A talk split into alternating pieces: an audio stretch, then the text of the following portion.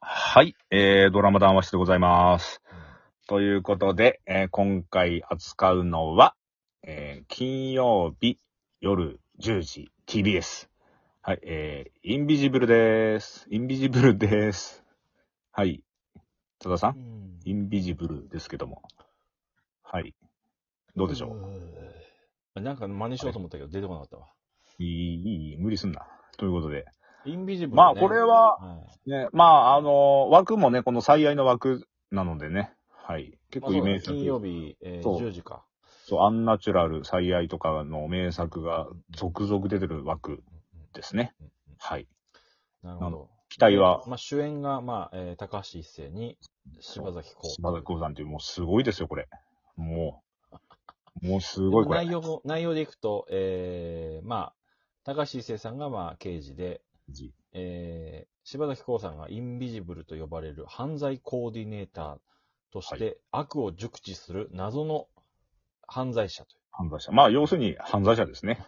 島崎さん は。要すじるにゃあまあ悪い人、次々に、えーうんここで、ああいう事件が起きるわよ、みたいな。その、なんか全、部予全部当告てしててくいんっだよて、。そう全部当てるんだよねそ。れがどんどん起きていくから、それを止めるために高橋一生がこう、ふどんどん振り回されたりとかするみたいな。そうそうそうそで、周りの刑事とかは、なんか、あまりにもこの二人が、こう、なんか、あの、ね、意思疎通しすぎて、なんか、高橋一生も疑われるぐらいの、う。それを桐谷健太さんが監視してんだよね。監視してるみたいな感じの流れかな。そういう感じでございますうん。はい。。長さんいやまもあなんか言ってるわけでしょ高橋一生さんに関しては。はい。高橋さん高橋一生さんが出るドラマは、えー、外れなしですね。はい。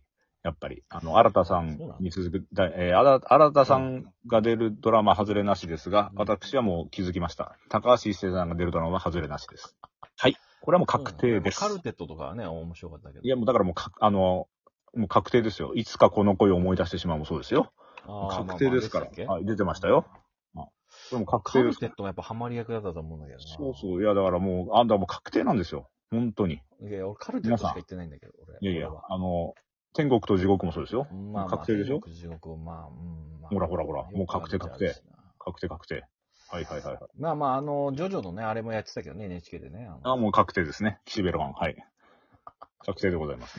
まあまあまあ。で、今回ちょっと体をめちゃめちゃ張るっていうね。そう。あ高の、橋。 1はい話目見た方はあると思いますかね。爆破の、スクランブル交差点爆破のやつ。渋谷がね、渋谷のやつ。あれ、ちょっと駅がま爆破してましたよ。あ、はい。あれね、はい。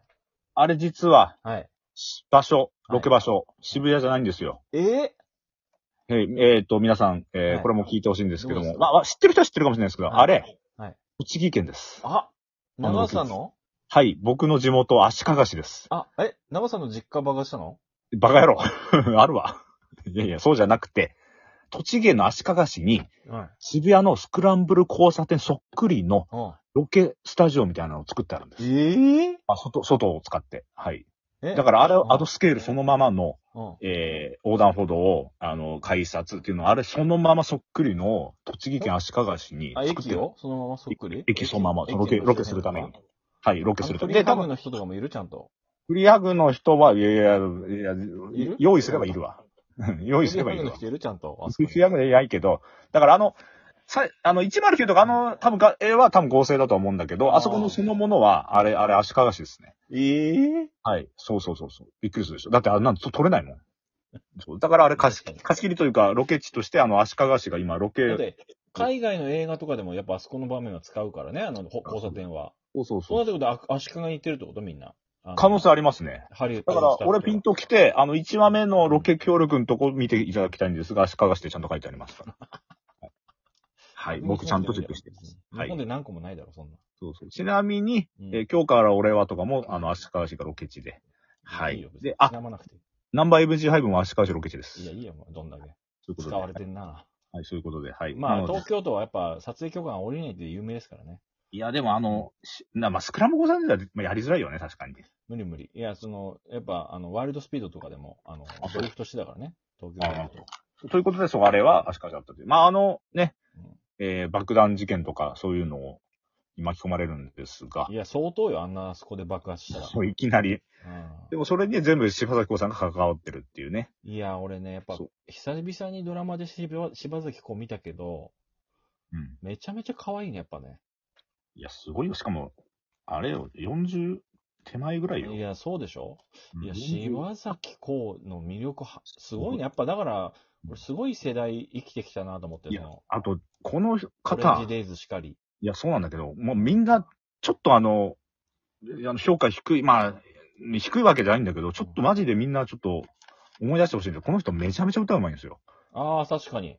とんでもなくうまいのよ。これ一回ちゃんと聞いてほしいですね。あれ歌ってたよね。蘇りかなんかで。そうでしかもこんイトン、イトンって。こない、こないだその、この格好でうん。形あるものを歌った歌ったんですよ。あ、そうなんだ。そう、あの、宣伝兼ねて。マジでこの金髪めちゃめちゃうまいから。本当に。柴崎さん、演技もまあうまい。もちろん。だけど、ゃ歌めっちゃうまい。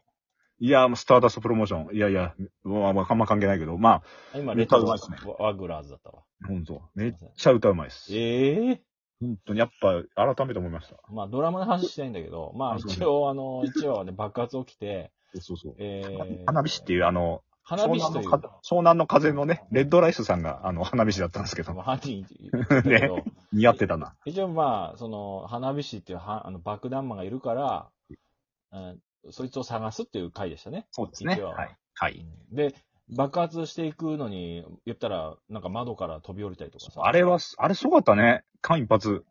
まあ、あれはスタントなのかわかんないけどい。や、まあまあまあ、スタントだし合成、まあ、は本当には飛び降りないんでしょうが、いや、あれはすごかったですね。うん。あ、本当に飛び降りて、うん爆破の間だけ合成してんのかな。いやー、いや、うん。あいんまりや、どうだろう。爆破だけマジでやって、人何人か死んでるパターンじゃいやい やいや、なわけあるか。ニュースになるわ。ない、ということでね、か結構体を張ってる高橋さんですね、今あ回。のーえー班長、まあ、刑事のね、班長役にやっぱあのーあえ、ー坂、坂向さん。はい。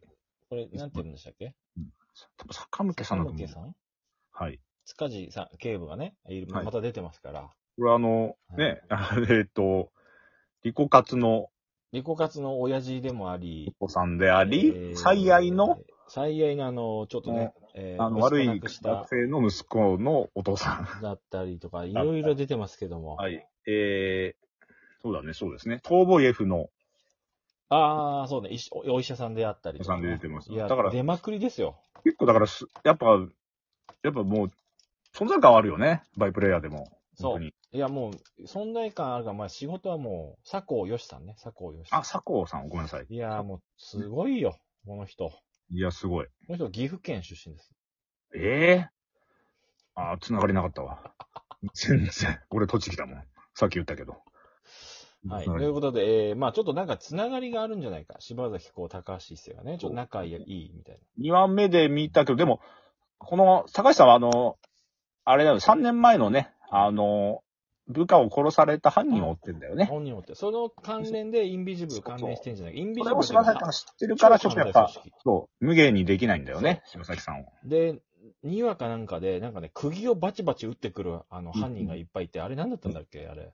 あえっの、釘をさ、釘でなんか肉体をもう、刺しまくってくるやつらがいまし現たれねてうん、狂狂気がね。そう、狂気が。はいはいはい。、で、そいつらの前に柴崎公がこう現れて、あんた誰みたいな感じになった時に、あの、ちょっとタトゥーを見せたら、あのはいやっぱインビジブルのタトゥーなんだろうね。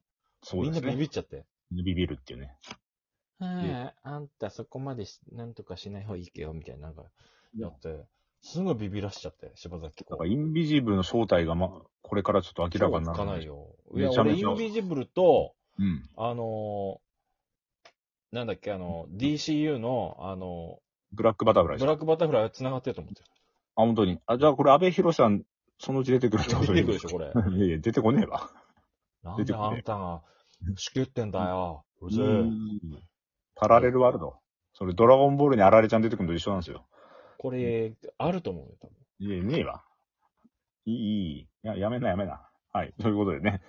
はい。えーっと、インビジブルの正体もまだわからず。だけど、た高橋さんは、あの、その、真犯人を知ってるかもしれないから協力せざるを得ない。っそうだね。ていう、その板ば、ちょっとした板挟みの中で、あの、柴崎さんとなんか、でもこれが多分なんかバディになっていくんだろうね。あの、その、そう信頼関係をね。柴崎公はね、ずーっとイヤホンで音聞いてんだけど、よく届くなと思って、音声。いやいや、まあまあ、今はもういいでしょう。そういうのは。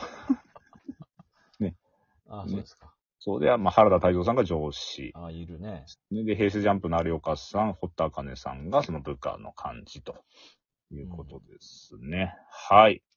まあ、まだ始まったばっかだからね、全然、あの、謎はね、解けないですけど。そう、まあ、ちょっと、だから面白いかどうかで言ったら、まあまああいや、でも面白いでしょ、これは。僕面白いですね、結構。だからこれもまた、本当見てない方、ちょっと、急ぎでいいんで追っかけてほしいですー。ねね、。そう、これ次回は高橋一生さんが、やっぱまあ、冤罪を突きつけられそうなね、勢いであ、そう、あ、の、そうですね。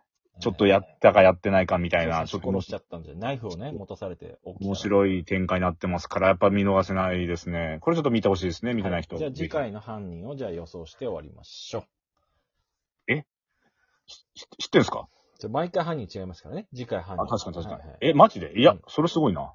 本当に。あ、再来ちょっ週、とさらに、んあの、すんあの、次の回の犯人もいっちゃいますか。じゃあえさらにいや、すこれだ、全然情報公開してないのすごい一気なに。3あ名います。お願いします。はい。犯人は、はい。